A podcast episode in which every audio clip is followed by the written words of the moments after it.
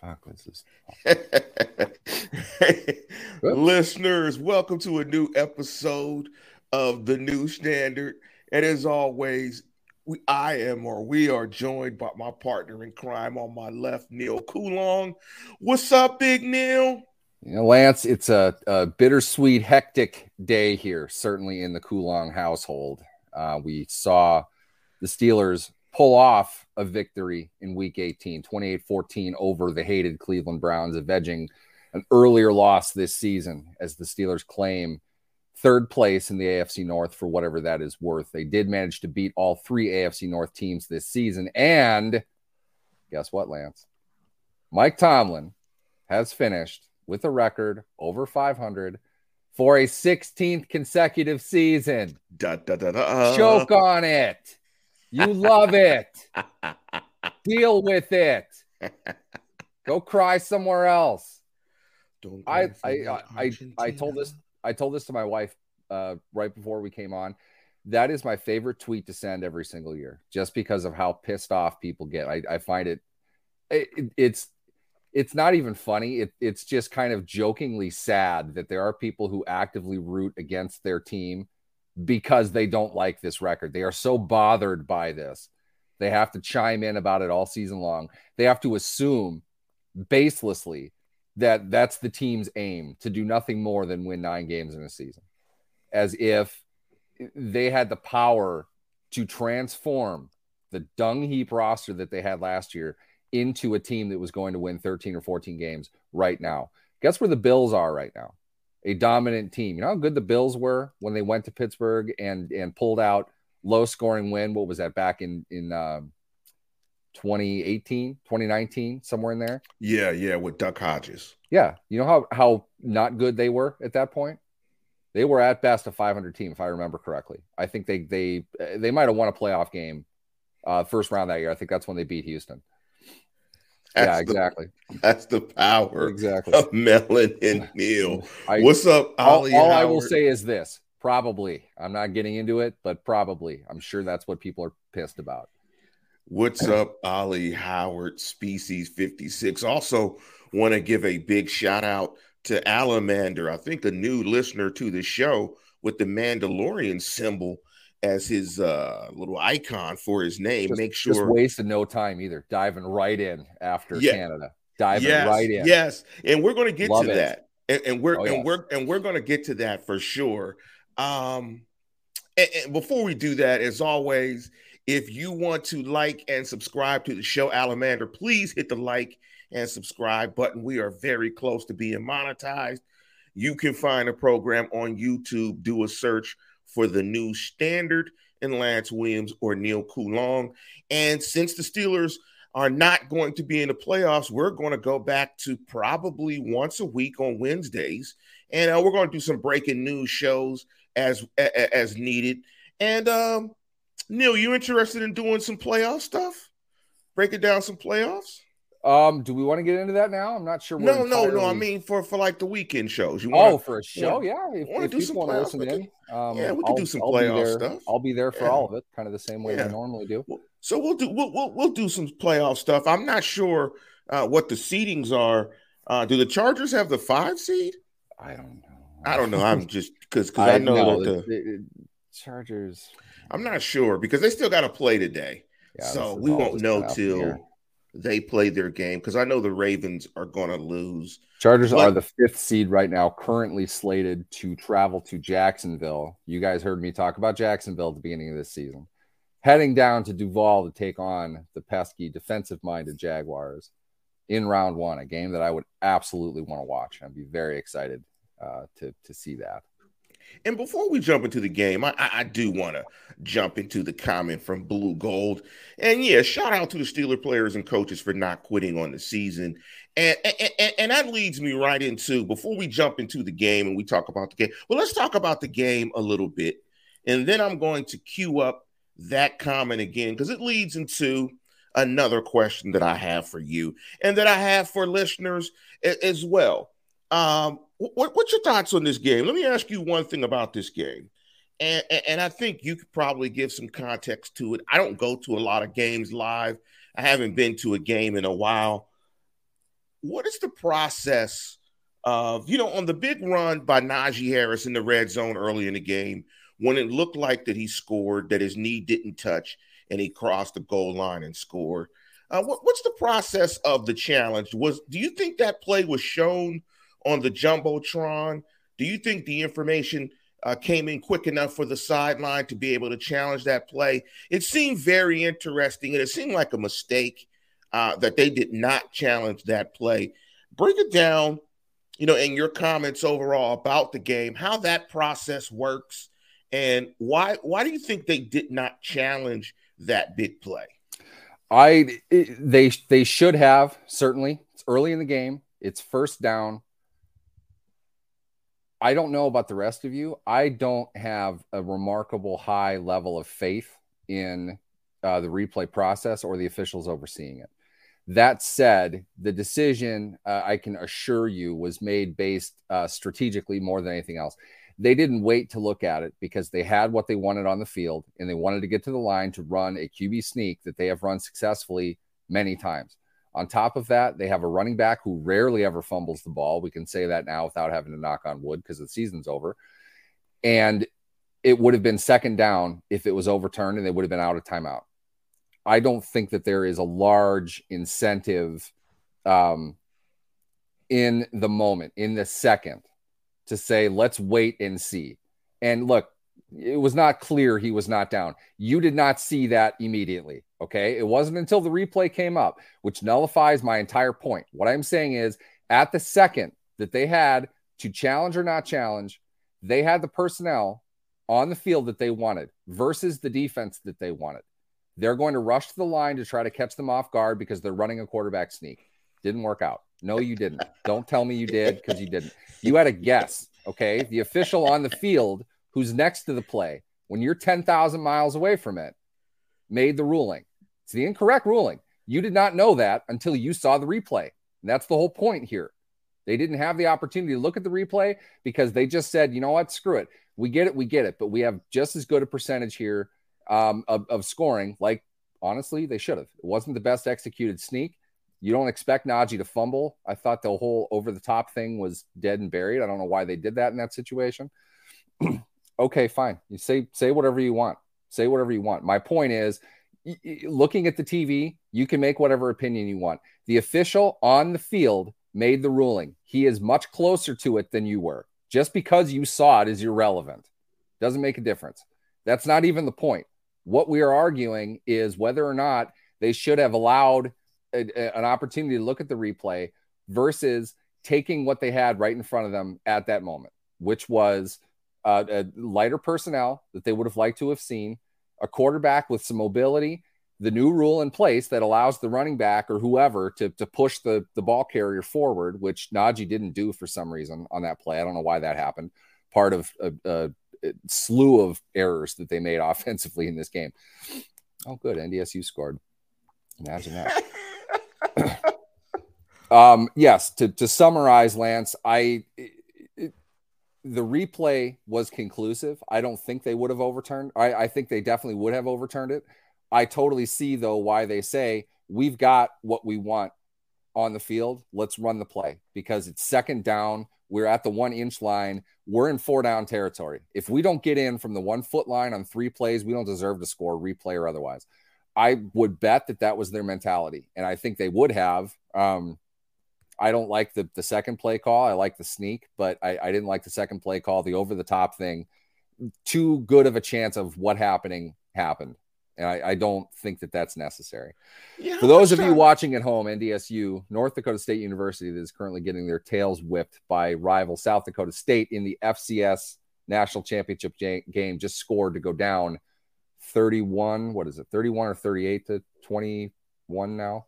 You know, I'm disappointed, Neil, because I was really looking forward to wearing the t-shirt LA face with the Oakland booty. I was really, I was really looking forward to wearing because me and Neil had a bet outside the show. Well, it wasn't a bet, but Neil was like, well, if the Steelers go to the playoffs and, and they win and NDSU wins, I'm going to get you a t-shirt that says LA face with the Oakland booty. Yes, and I was looking forward to winning But Justo, if you're new to the program, Neil is a big NDSU fan, and secretly, this is a sub podcast for NDSU football. Go Bison! I'm an this alum, is, is by the way. We talk about Cal Bears all the time. We throw NDSU out there. These are yes. these are yes. alumni celebrating yes. our, our, team's success. Well, yes. your your team didn't play today. Mine did and got yeah and, destroyed. And, and, my team, we put a lot of pros in the league, but we don't have a lot of success. Yeah, so I was just interested to get your perspective on it because I always wonder, like, how quickly does information get to the sidelines for them to get the information to challenge or not? It, um, it can be as quick as whoever's watching the game. Okay. They have they have broadcast uh, feeds. Uh, keep in mind though, those angles are not necessarily the ones that the officials have uh, down in the field. So you don't eh, you can't watch the TV replay and say this is what the, the official will look at. Absolutely, I, am I'm forgetting off the top of my head was the Raiders against somebody, but what looked like on the TV a very obvious uh, touchdown catch was um, it called on the field to be an incomplete pass. The replay looked like it should have been a completed pass. They main, they held the call on the field saying it was incomplete, and everybody went completely nuts. The official said after the game they didn't have the angle that made it obvious. So for whatever reason that happens, it, for me personally, I think it's just a problem with the entire replay system being flawed in in a variety of ways. But you can't necessarily count on them seeing exactly what you're seeing. So it, it is a gamble. It really is. What's your thoughts on this game overall? I mean, I thought that when I look at this season, and I don't want to put the season in context just yet, but looking at this game, um, I think there's further evidence that uh, Kenny Pickett is, I, I think, going to be a solid pro. I think his ceiling is yet to be determined, um, but I, I, I still think he's going to be a solid pro. What's up, Joel Jamie, uh, that, Double J? We're going um, to get to that, I assure you. And, and, and, and, we and we are going to get to that. And and based on Joel Jamie's call, and I, am going to let Neil wax poetic. That roughing the passer was horrible. And the reason why it was such a bad call was Deshaun Watson in the game itself stepped out of about seven tackles, like seven thousand wow. tackles in the game. So I wonder how they score that on the stats. If if the, if they count uh, broken tackles as being fairly open and fairly loose, he had to have had literally like 20 of them today. I, I don't think yeah. I've ever seen a quarterback escape that much pressure. They were all over him. They got him a decent amount of time by the end. And I think that's because Watson was just gassed. He didn't have anything left. I mean, he was yeah, running I mean, the whole game. The other thing I wanted to say, my my kind of my kind of thing about the game, that call was bad. I thought the the, the interesting fumble in the red zone. But the other thing was, and I think I wrote on Twitter, in the game, Kenny, in the game with a score. And I, I think mm. over these past three weeks, in really big moments, you saw your rookie quarterback play really good football. Now, I think as a rookie quarterback, I think he's in the process of being more consistent play to play, down to down hitting the layups. But man, when the kid is put into a, a tough situation and he has to make a play and show up big, uh, like I like like there was a funny meme. He has little hands but big nads. I mean, Kenny's Kenny steps up.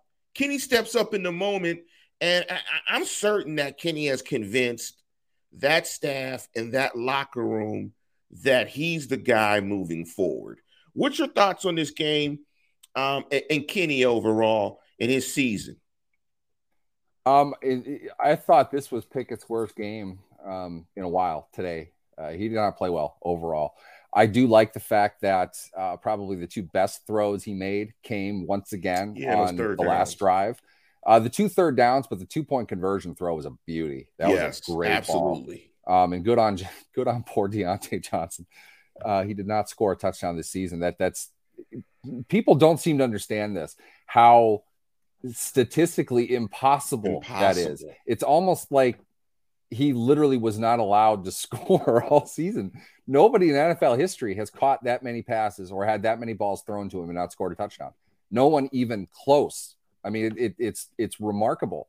But uh, Pickett played well um, on that last drive. Again, the game wasn't quite on the line the same way, but to put for the whole team, and I want to praise Connor Heyward as well for the way the, the role that he oh, played, uh, especially after Pat Freiermuth went down. It doesn't sound good for him. Um, speculating, but it doesn't sound like he would have been available next week anyway. So uh, we'll have more on that when that comes out. But uh, that that's one to keep in mind um, come training camp time. If that's a torn ACL, uh, I highly doubt he's going to be ready to go uh, first thing in, in late July. But the bottom line uh, with Pickett today, not a good game from him, I don't think. But if we are grading him overall, um, the only thing I can really do is evaluate it against my expectations. Uh, he was well above what I thought that he would be, but very similar to how if he was going to be successful, this is what he would look like. Uh, the decision making was what night and day from where he started. He was a much better, much more confident passer at the end of the season than he was at the beginning. That kind of progression is what you want to see with a rookie quarterback of any type. Um, I, I can say this too. Trevor Lawrence is is for all obvious reasons an incredibly gifted NFL quarterback. It took him until the end of this season to really put everything together. Now he's had you know all kinds of issues that we can get That's into at another time. That's a great point. But it, it, still took him a while to put it all together. And you're not going to find anybody in history that, that's as more complete of a prospect than him. Prospect. I'm not putting him in the Hall of Fame. For what you would like to start a player with at age 22, Trevor Lawrence is it. He's the prototype for that. It took him a while to kind of get things going. And he didn't play particularly well last night. He made some mistakes that I frankly, thought were very similar to Pickett. And I, I would put some of that on inexperience.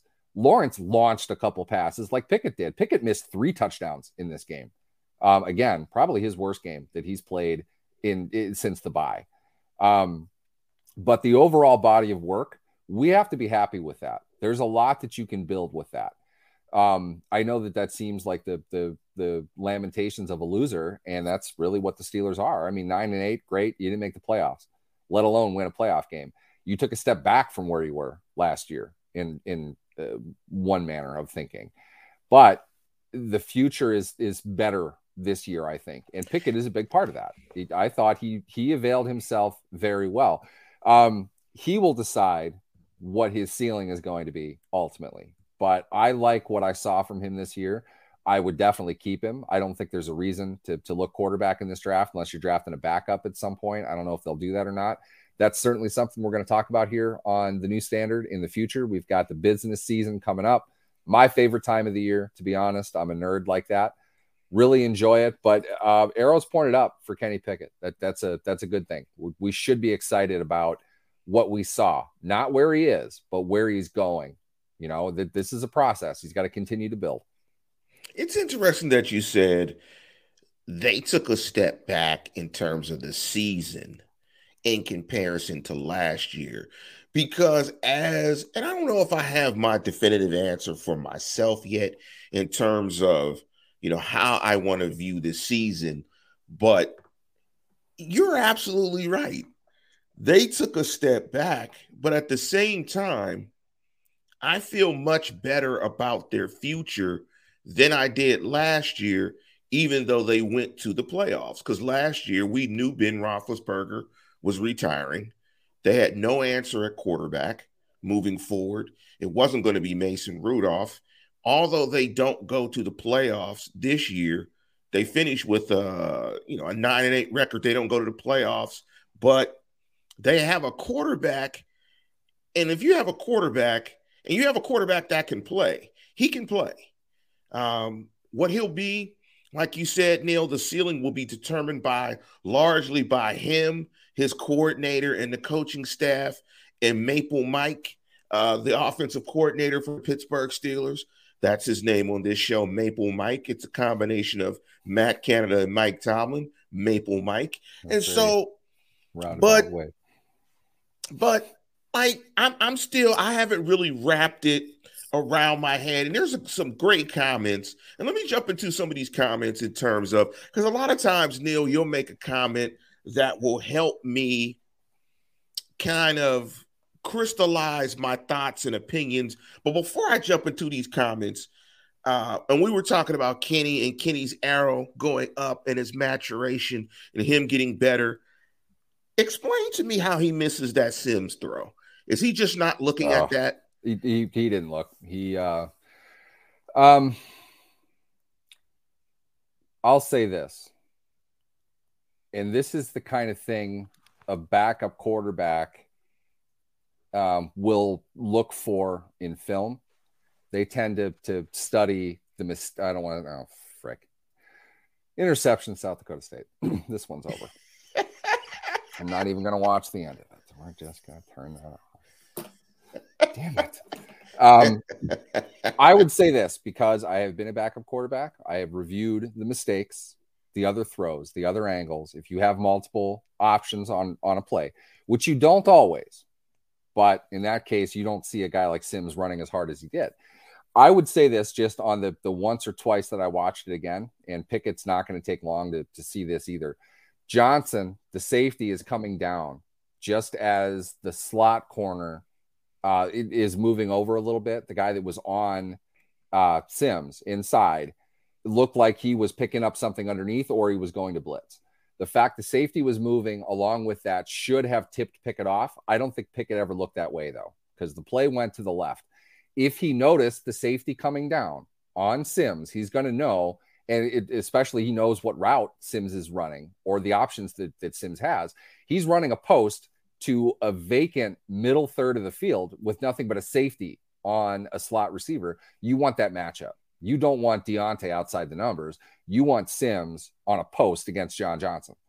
Uh, I, the only explanation to me that makes sense is that, that Pickett didn't see it. He didn't look at it. Um, I'll be honest with you too. Before we try to string him up and and you know crucify him for making the mistake that he made, this happens a lot. Okay. Yeah. Quarterbacks miss throws like that. It's unfortunate. That's one he really needs to pick up on. But Josh Allen misses that throw sometimes, uh, or misses the the read sometimes. Um, Pat Mahomes misses that read sometimes. You have to take it and, and factor it into your pregame work, into um, the, the evaluation of the playbook. You have to be able to look at those kinds of things. At the same time, though, this is what happens with the Steelers when they don't prioritize um, a, a, high level uh, production out of their slot receiver. Your quarterbacks don't look at them. And to me, it, it's yeah, not a big deal, but I, I don't like that. I've never liked that. I, I felt that um, I can't believe I forgot his name. Number 17, the little kid, six years ago. Ben loved him. Eli Rogers. Eli Rogers was a really good receiver. He was very talented in an offense that did not want to utilize the slot receiver for much more than being an outlet, being a utility guy, trying to help on screens, things like that. If they sent their slot guys deep on plays more often, I, I think the offense would open up a little bit more. It would freeze safeties a bit more um, than than what they currently are able to accomplish with nothing but just outside the numbers stuff. We saw uh, George Pickens really get into the game today. I thought that was Pickens. Um, Pickens made four catches that were just unreal. I mean, it, you know, Absolutely. one of them didn't count, but my God, that kid's got hands a clue. I mean, it just it doesn't make sense sometimes how he holds on to the ball. Um, it's good to have that. You can use that to set up other uh, plays down the field. I think to a degree that's what happened. You had Sims streaking down the middle of the field, and it's just you, you saw it in the replay right away. It's like, oh no, the safety moved. You know exactly where he's going to go. Um, Sims knew it straight off the the uh, uh, the snap. At Pickett, I think he just didn't look at it. it it's I'm not trying to to criticize him. I'm just saying that I, there's no way an NFL quarterback wouldn't make that throw. I mean, I, yeah, I you made a it, you, it's you made a good point that the personnel aspect of it because if it's Juju, he's going to get a look. For instance, if Juju is the slot player, you're not going to do your you're not going to never look at it.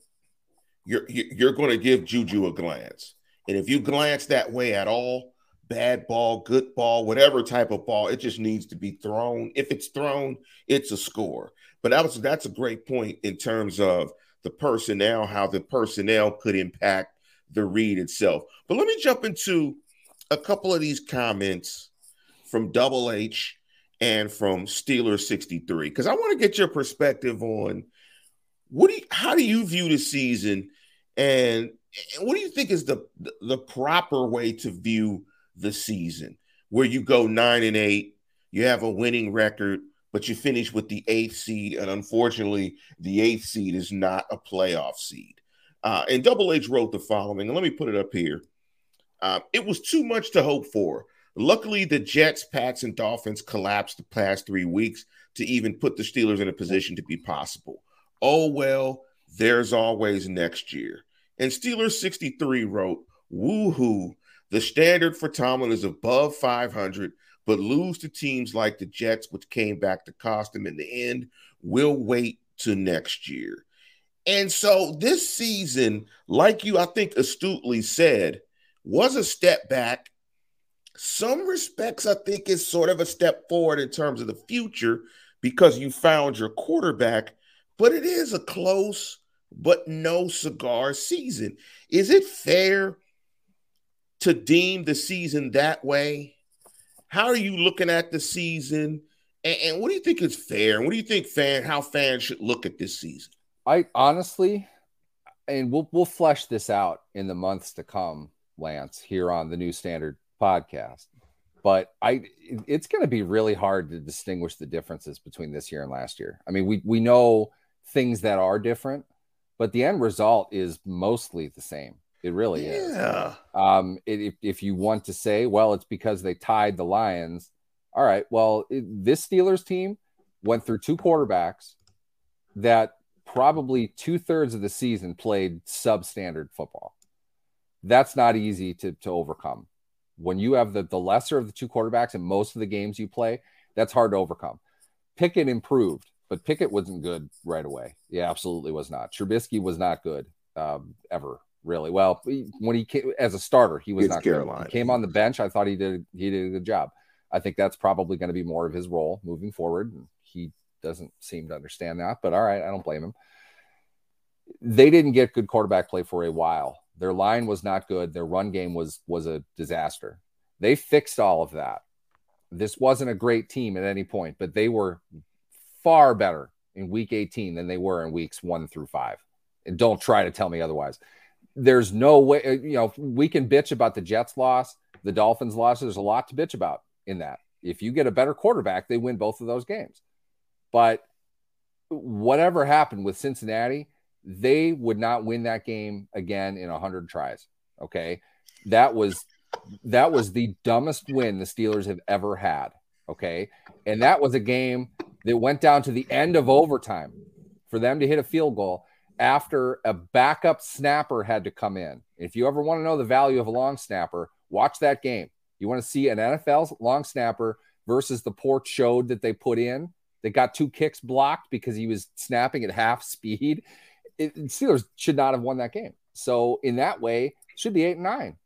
You know, we can bitch about the games that they didn't win, uh, that they, you know, they kind of blew it at the end, or we can say, look, they grossly overachieved in a few of these games. Um, go either way. And that was the story of last year. So I'm not sure if it was better or worse than last year. Here's what I know though. If they didn't move at all from last year, they didn't move and they're prepared now to take two steps forward. I don't think we could have said that this time last year. Agreed. After they got boat raced by the Chiefs, something we knew was going to happen. We had a, a sense of unknown going into the season. Ben was done. No idea what they were going to do at quarterback at that point. Our last show, Lance, we were talking about Mason Rudolph's efficacy as, as the starting quarterback. Rudolph, did he, he dressed a couple games, I think. Rudolph, but how many? You look, in you know, unfortunately, we talked about Dwayne Haskins too. R.I.P. Um, that didn't work out. They brought in two draft picks and a free agent to go along with Rudolph. In other words, they didn't know. They didn't have a sense of it. Now they have that question answered. The backup's going to be interesting. We'll see what they do there. Um, trade the quarterback question out for a large chunk of their defense. By the way, that's going to be a, a, a really that's going to be really interesting in this offseason. A lot of moves that they'll make defensively. Now, I'm not even saying replacement. I'm saying a lot of these guys are either in their final years or they're free agents, especially in the secondary. So we don't know what, what's going to happen on the defensive side of the ball. I feel though the basis of the team that they have, with the exception of their left tackle, their offense, you can add to it now. You have a foundation. Now you need to add some stuff. I, I like what they did. The exception of the left side of the line, which I understand is uh, you know a pretty big exception, but it's a lot better than it was a year ago. okay, they were looking at replacing all of them uh, a year ago. I think you need to make a move at left tackle. I would not be surprised if they make a move at left guard, but the idea of having the offensive line coach back and an anchor, I, I the the uh, offseason acquisitions of um, the, the the center and the right guard were big. Locking up your right tackle, I think that he did a better job than he's being given credit for. There's a lot of argument about that. Uh, you you have something that you can hang your hat on. It's not great, but get another year together. And this, I think, Lance is a perfect segue into discussing um, the Canadian elephant in the room. Yes, their offensive coordinator. Yes, and and, and here's the reason why I think you have to move forward from Canada.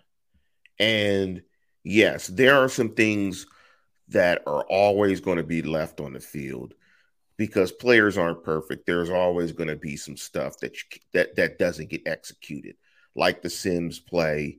Uh, there, there's other stuff that gets left on the field, and you could probably score better. But to me, the biggest indictment on Matt Canada in terms of moving forward is not necessarily a stat, but I'll give you number one. I don't know if you should trust Matt Canada with the development of your quarterback.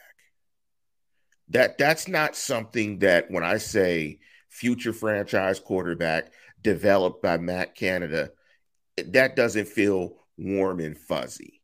That does not feel warm and fuzzy. That doesn't feel like uh, like if you told me Kenny Pickett, Frank Reich, I'd be like, oh. If you said Kenny Pickett, Doug Pederson, if he were available, huh? If you said Kenny Pickett and just and Mike McDaniel per se, I'd be like, huh. But when you say Kenny in Canada, nah, man, nah, man, that that I don't want I don't want to see that moving forward. The other thing, other reason why I don't want to see Canada on the team and of course, some of this goes to execution, but some of this goes to coaching. They didn't average 20 points this year. Hell, they didn't average 18. What's they averaged 17 points 17? a game. Now it might be like 17.6, 17.9. Let's round up. Let's go 18. They did not average 20 points this year. You, you, you got to make a change. You, you, you, you got to make a change. And you can't put this all on the fact that the quarterback is young. I, I think they have to move forward from Canada. And I hope if they do, they look outside the organization and and and and look for a very good skilled offensive coach that could be on the market. I, I you know I like your suggestion of uh, Frank Reich. Uh, I thought that sounded very good. Um, I would be looking for somebody that's had a good track record of developing a young quarterback. Um, I, I think they have to make the move and get rid of Canada. I think uh, very much along those same lines. I, I will say this um, as much as we want to rip Canada, um, he got 28 points out of this team today, and that was their worst offensive performance of the last couple games. They executed terribly. Uh, things that are not it, it's not Matt Canada's fault that Kevin Dotson, for some reason, is seven yards down the field on a screen pass. yeah. Okay. Inexcusable, by the way. I, I can't believe the amount of times that's happened this season. It, it's it's ridiculous. That needs to get fixed in in the worst way. Um, that's not all on Matt Canada. I like to think that this is something they practice and go over.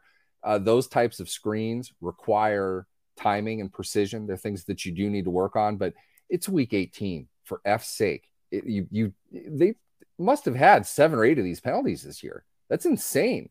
You should not be downfield that often. Okay, it, it shouldn't happen that way. Um, those types of things bothered me about Canada far more than everyone freaking out over play calling, as if Matt Canada is is completely unaware of what the team is capable of doing. If you don't like them running the ball on second down, okay, I, I, I don't know what to tell you. I don't think that's a terminable offense. Here's what I know though. You want to give all credit to Najee Harris with no credit to the offensive line at all, and therefore no credit to coaching or coordination. It's wrong. You can't have it both ways. Okay. If that's the case, then Najee Harris has the entire weight of everything on his shoulders, and he just decided to start trying over the last half of the season. they did a great job fixing that problem. It was a significant problem. We ripped on the on Najee on the offensive line, on the overall offensive direction most of the season.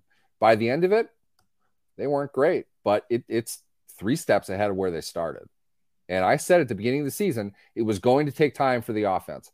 I don't know how high the ceiling really is because I don't think they really have all that much talent.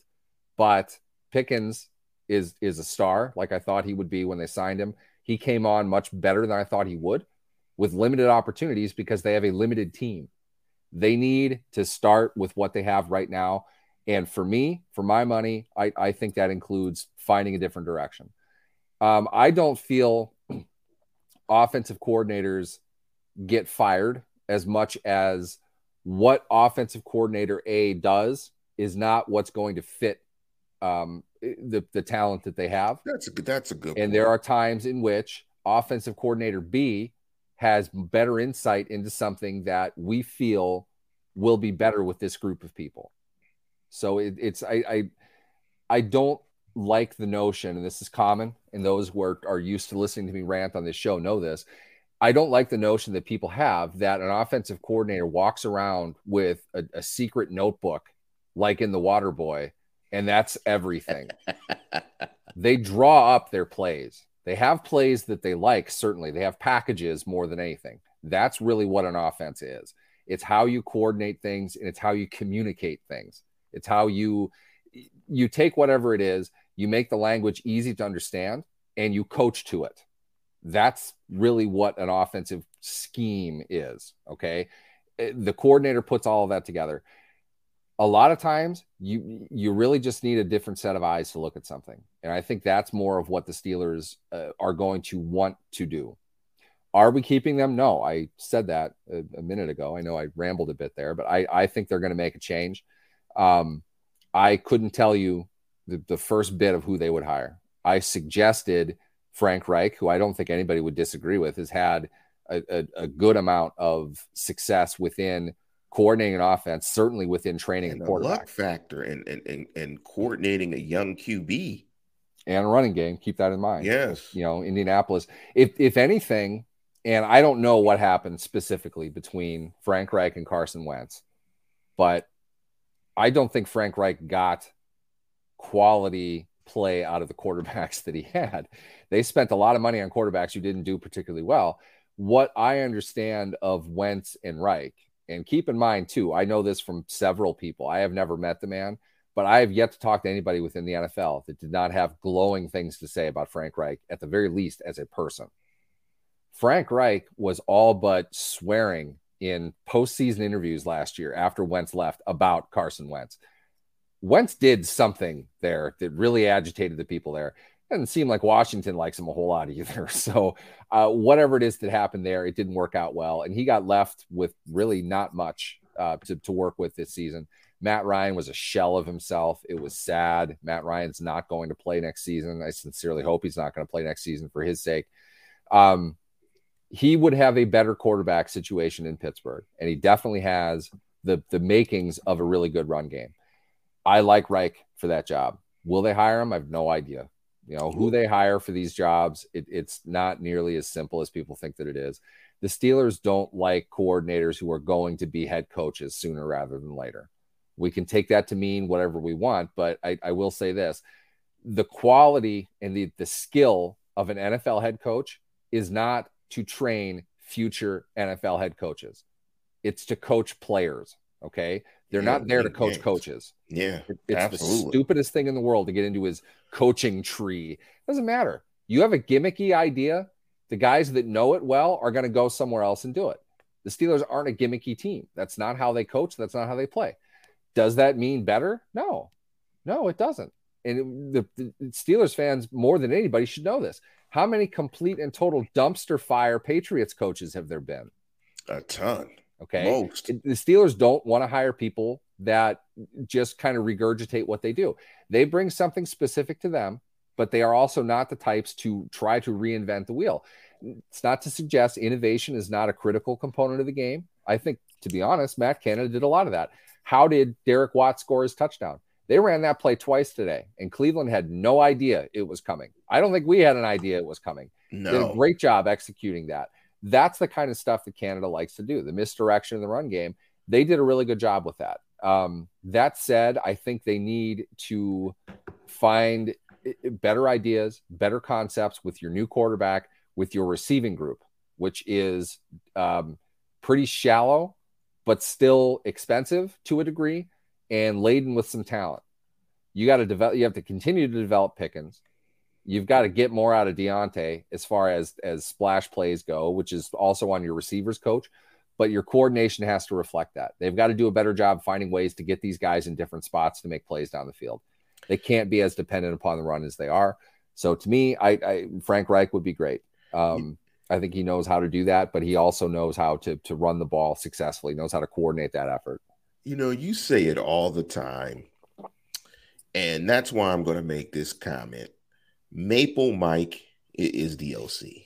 I mean, essentially, I mean because, and and I say that because fighting the sun here. And, and I say that because the head coach, I mean, ultimately, if a head coach wants to run an offense a certain way, it's going to be on the offensive coordinator right. to do that. Yes. I mean, so to cert to a certain extent, I, I, I think unless you can absolutely convince Mike Tomlin that his pass protection is going to be consistent, I don't think he's going to open it up. He's going to go to what he's used to and that's being conservative and, and winning in an ugly fashion and running the football. If you can't convince him that we can protect it and we're not going to turn the ball over, we're going to get because we're going to stay conservative yep. and we're going to play that way. So you got to convince them of that. So regardless yep. of who they hire, Maple Mike is going to be the biggest influencer on yeah, we. We can just call him, I don't know, Dutch Mike or whoever it is that they hire next year. It's gonna be it's gonna be the same thing. Your head coach is your head coach. Okay.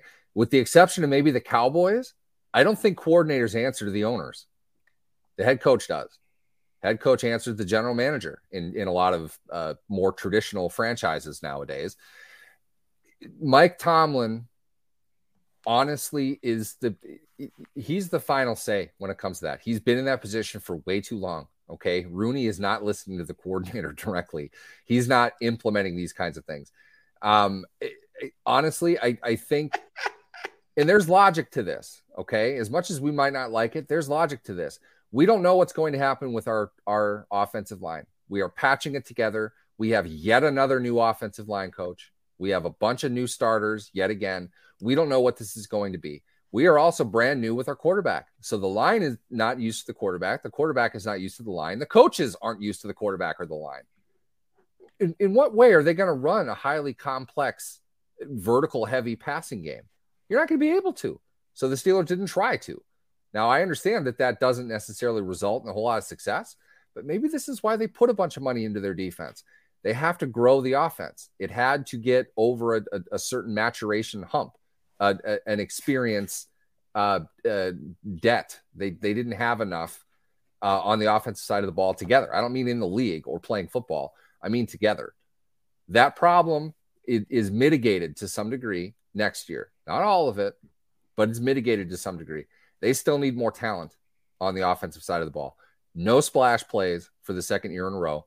They didn't try to do a whole lot. Pickett missed deep again a couple times, which is really starting to trouble me now because I didn't see him missing as much uh, in college.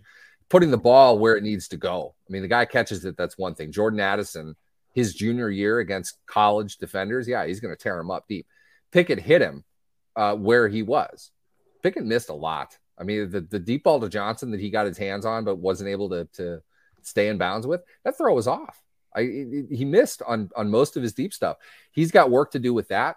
Um, but they are going to be able to open things up more. And I, I honestly think uh, they'll go in a different direction with a new coordinator. I don't know who it's going to be.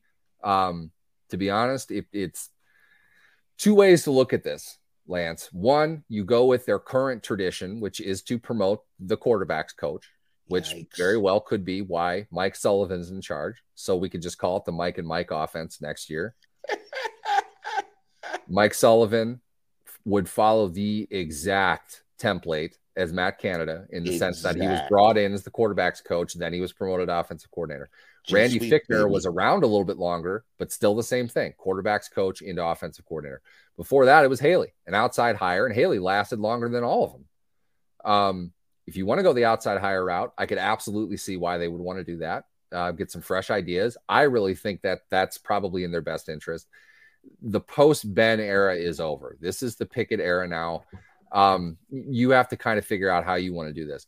You want to continue to run the ball. They got a lot invested in that. I understand that, but they're going to need to get a, a much stronger and much more consistent passing game, one in which they don't have you know 18 interceptions or how many ever they threw this year. They've got to continue to build their young talent. They've got to continue to emphasize protection, and they've got to bring eh, more playmaking ability within their skill positions. And I think there are coordinators out there that can help lead them to that end. But when the rubber meets the road, it's Mike Tomlin. It's not the offensive coordinator because Tomlin is the one who, and it, with in concert with Rooney and Omar Khan, they need to get together to figure out the direction they want their offense to go. And from there, then you hire the coordinator. So to be honest with you, yeah, it could be yeah. Sullivan. It could be somebody that we don't even think of right now.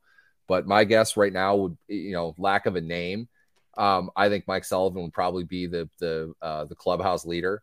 But it, let's just say Frank Reich has the kind of personality that has always been attractive to the Steelers. Let me ask you. I would not be surprised if they went after him. Does Frank Reich have any Western Pennsylvania ties?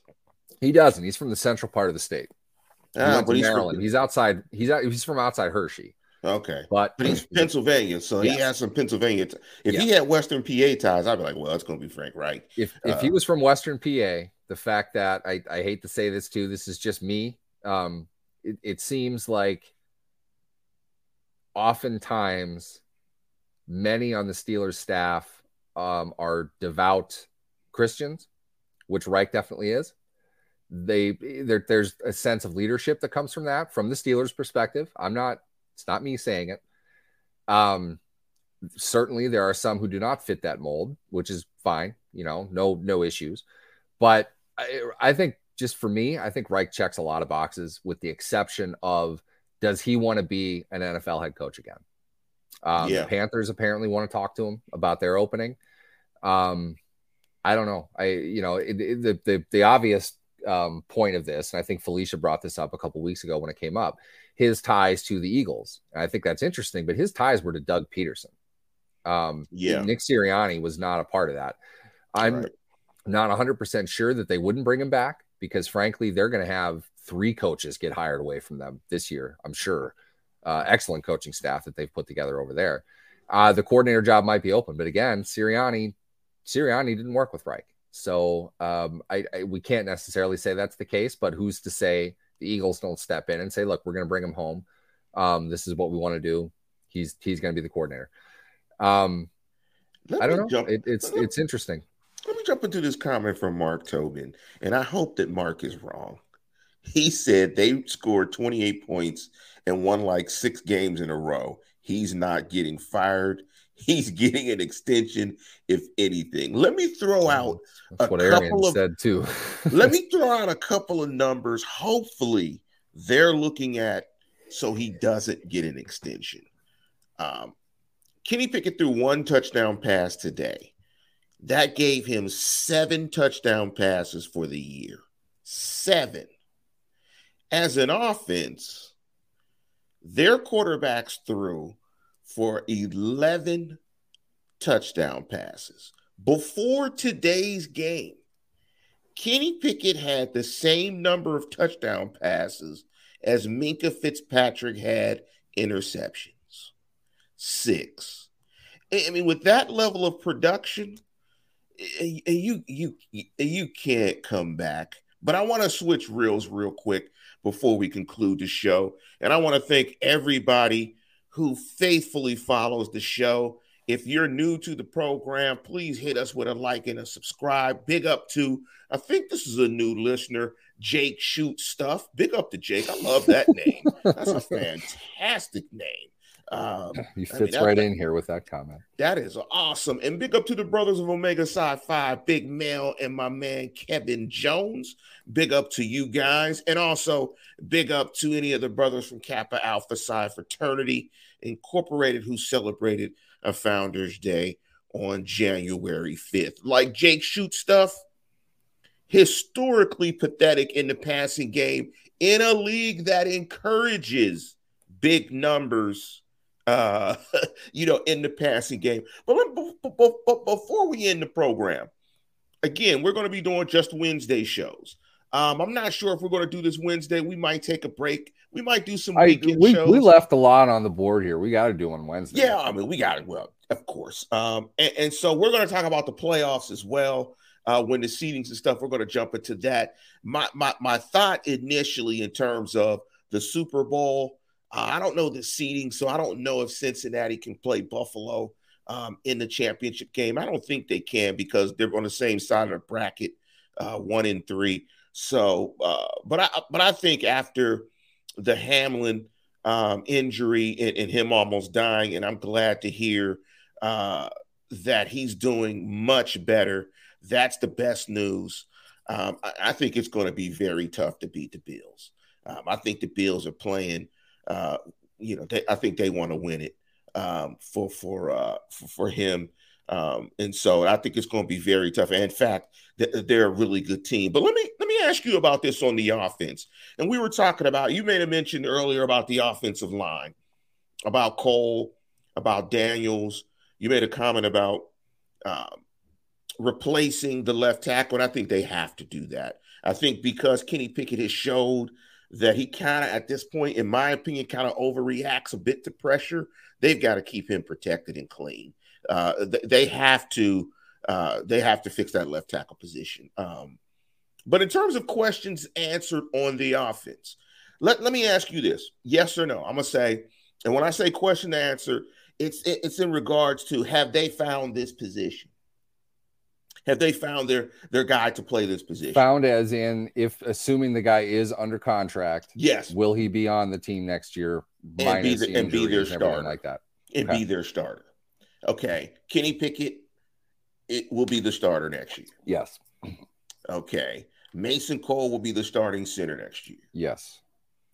Uh, James Daniels will be the starting right left guard. guard. Right. it right guard? Right, right guard. guard. Right yes. guard next year. Yes.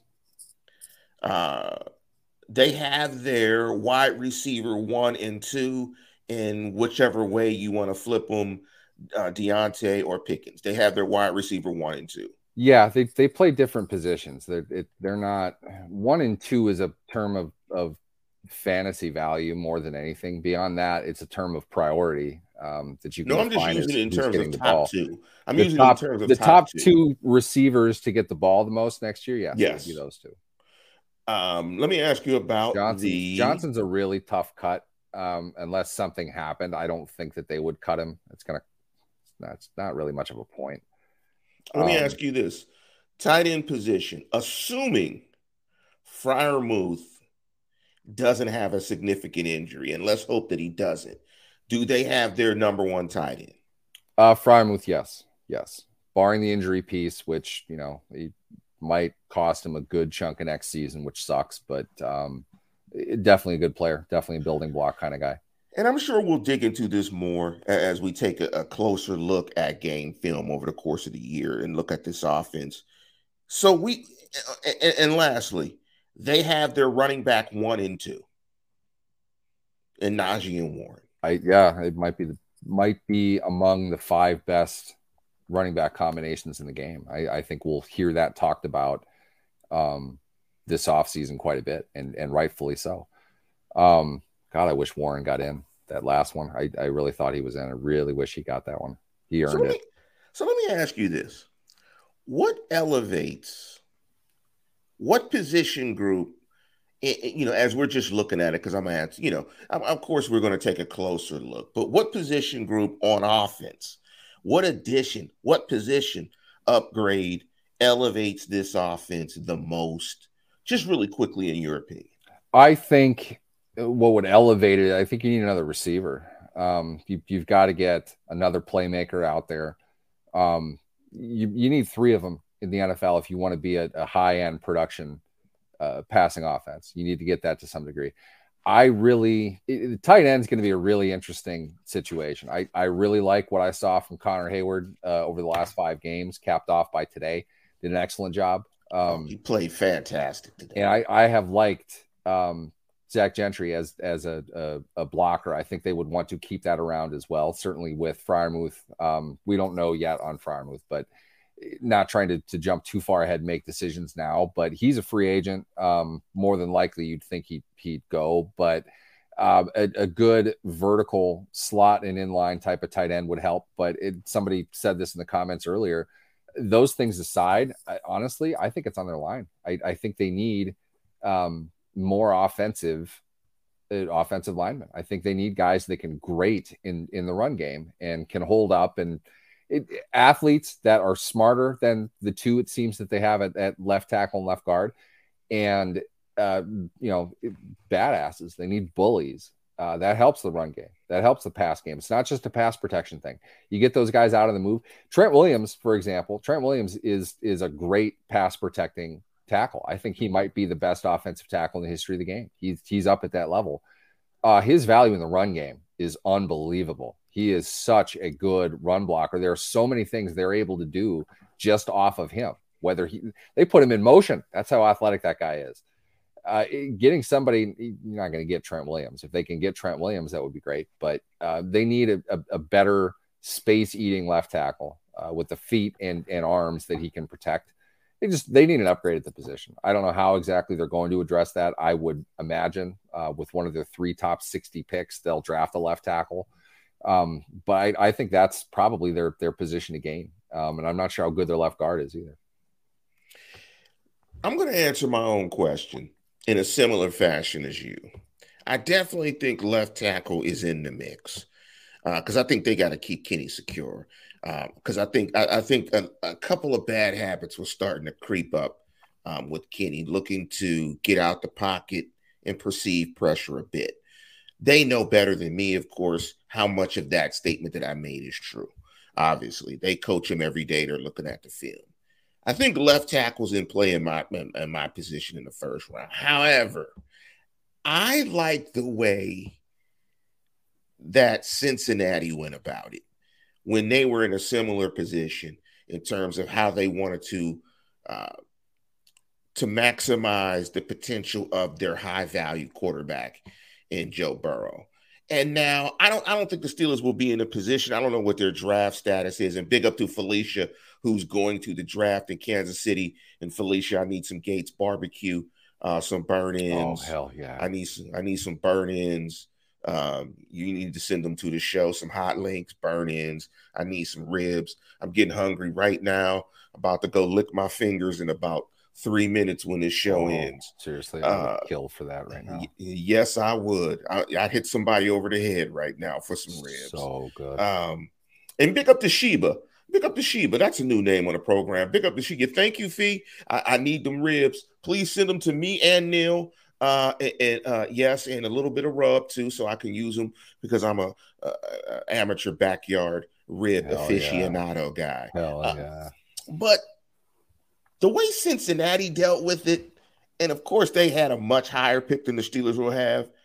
They went out and got Jamal Chase, Ja'Marr Chase, and what's happened since? They've blown up offensively. They have Imagine blown that. up offensively. They added him into the mix might, with Higgins honestly, and Boyd. They, they might be back to back AFC champions. I wouldn't they, right now. I might yes, even, I might even yes, be picking them.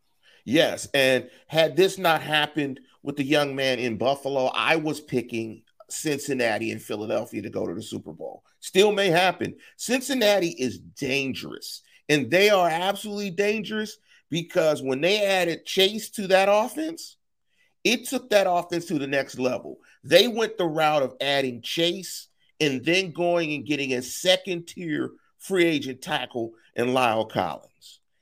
That yep. is what I would love for the Steelers to do. Yep, and I think that's it, it. We'll get into this. We have months to go over this, and I know that it, plenty will yell and scream and gnash teeth about it. But La'el Collins was probably a legitimate top five, top 15 pick in his draft. Something happened. it was just nuts. Uh, he ended up not being drafted at all and more or less told every team, don't draft me. He's just going to go sign somewhere as a free agent and try to get the money that he should have gotten um, as, as a draft pick. He ends up with Dallas, uh, does a good job there. He gets paid. Uh, he's on the market. Cincinnati gets a pretty good deal for him. Um, he's done pretty well. You can't out now complain if you're Cincinnati. There are reasonable tackles that you can get in converse to what I was saying a little bit ago as far as uh, Trent Williams goes. You don't necessarily need Trent Williams to have adequate protection. And once again, protection is as much on your quarterback as it is on your line. Okay. The quarterback is the one that calls out the protection. He's the one that's saying this and that. The center makes checks, but the quarterback is supposed to identify what's happening and communicate that to the team. Burrow, for as talented as he is, he doesn't like doing that a lot. He's really not. It, we saw it in the playoffs when he got sacked nine times by the Titans. It was not protection that was doing that. He held on to the ball. He wasn't looking to, to get rid of it. The Titans just brought pressure constantly because Burrow wasn't adjusting to anything. And then Titans honestly should have won that game if, if they had a quarterback themselves they, they could play. Burrow was just a little bit better than Tannehill was that day. But the, the Bengals will be a super team when Burrow is is controlling more of that. And the, the more experience he gets, the better off he's going to be. At that point, it's not that the value of the tackle goes down. It's just that what you really want when the quarterback can figure out the game is a high level receiver who's going to be open when the pressure is coming. That's what Pickett didn't have. He wasn't able to get rid of the ball. He got chased around a good amount in the second half today. Protection wasn't good today. Um, you can get better pass blockers. I'm not saying that you can't, but when your quarterback doesn't have a good sense of what he's doing, your protection isn't going to do much. It, it's it's a full effort. It's a full unit thing. Um, God, you guys are killing me with this. I am so flipping hungry right now. yes, brisket talk and barbecue brisket and ribs is strong rub. in the chat. I'm like, man, I'm about to end the outside. show right now. It, it, it, get me a burger or something, because man, I would love some brisket, some hot links, some burn ins. It oh, would yeah. be fantastic. But we're gonna end the show, man. Uh, what? yeah, you know, you know, we're gonna go ahead and end the show, man. This has been a fantastic season. Uh, we are almost at the point where we can be monetized. So if you are on and listening to the program right now, please, if you have not, give us a subscription. We are going to be coming on month, excuse me, on Wednesdays like we normally do. And I'm gonna just call it here right now. We're going to do some playoff stuff because I, you know, although the Steelers aren't in the playoffs, you know, we're all football junkies, and so it's going to be interesting because um, I think that Dolphins matchup against the Bills, given Tua plays, is going to be a very interesting game because Miami moves the ball really well uh, against the Bills. They played a fantastic offensive game when they went to Buffalo the last time they played, and it's and it's very interesting to see divisional teams play uh, in the playoffs when they play that third time. Those are fun, and those are really fun like games because those, those those staffs really know each other, and both those teams are one and one, each with a home win. And so that's going to be a fantastic game. So we're going to hop on for the playoffs. We'll probably just pick the games and do something about and just, just just do something with that of that nature. But again, if you have not subscribed to the program, please give a subscription and a like. And Felicia, Mel, Kevin, hey man, we'll, we'll ship you some addresses so y'all can uh you know freeze dry some meat or however you ship meat and yeah, uh, I, don't, I, don't, even care. Do whatever you, know, you, want. Send us some meat. You you can send me a cow and a, and I slaughter the cow myself or something. You can you can just season it, but you can send us some meat and uh we'll be eating barbecue ribs or something on the next program, licking fingers. But with that, we are going to conclude the program. And as always, tune in, tell a friend, and subscribe. Go Steelers! Great season.